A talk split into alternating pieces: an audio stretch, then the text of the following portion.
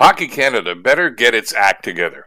Tim Hortons and Imperial Oil are the latest in a growing list of big money corporations who are pulling sponsorship money from Hockey Canada because of how they handled sexual assault allegations against members of the 2018 gold medal winning junior hockey team. We're told the complainant, by the way, accepted an out of court settlement. That's another issue.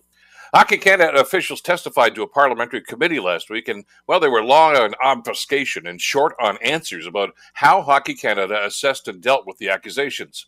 That inability to acknowledge their responsibility to deal openly with this issue has caused the federal government and a growing list of corporate sponsors to withdraw their financial support for a long list of tournaments. And the blame for this is squarely on the shoulders of Hockey Canada and the cavalier attitude that the hockey culture seems to take towards sexual misconduct.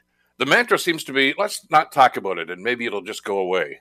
And that is deplorable.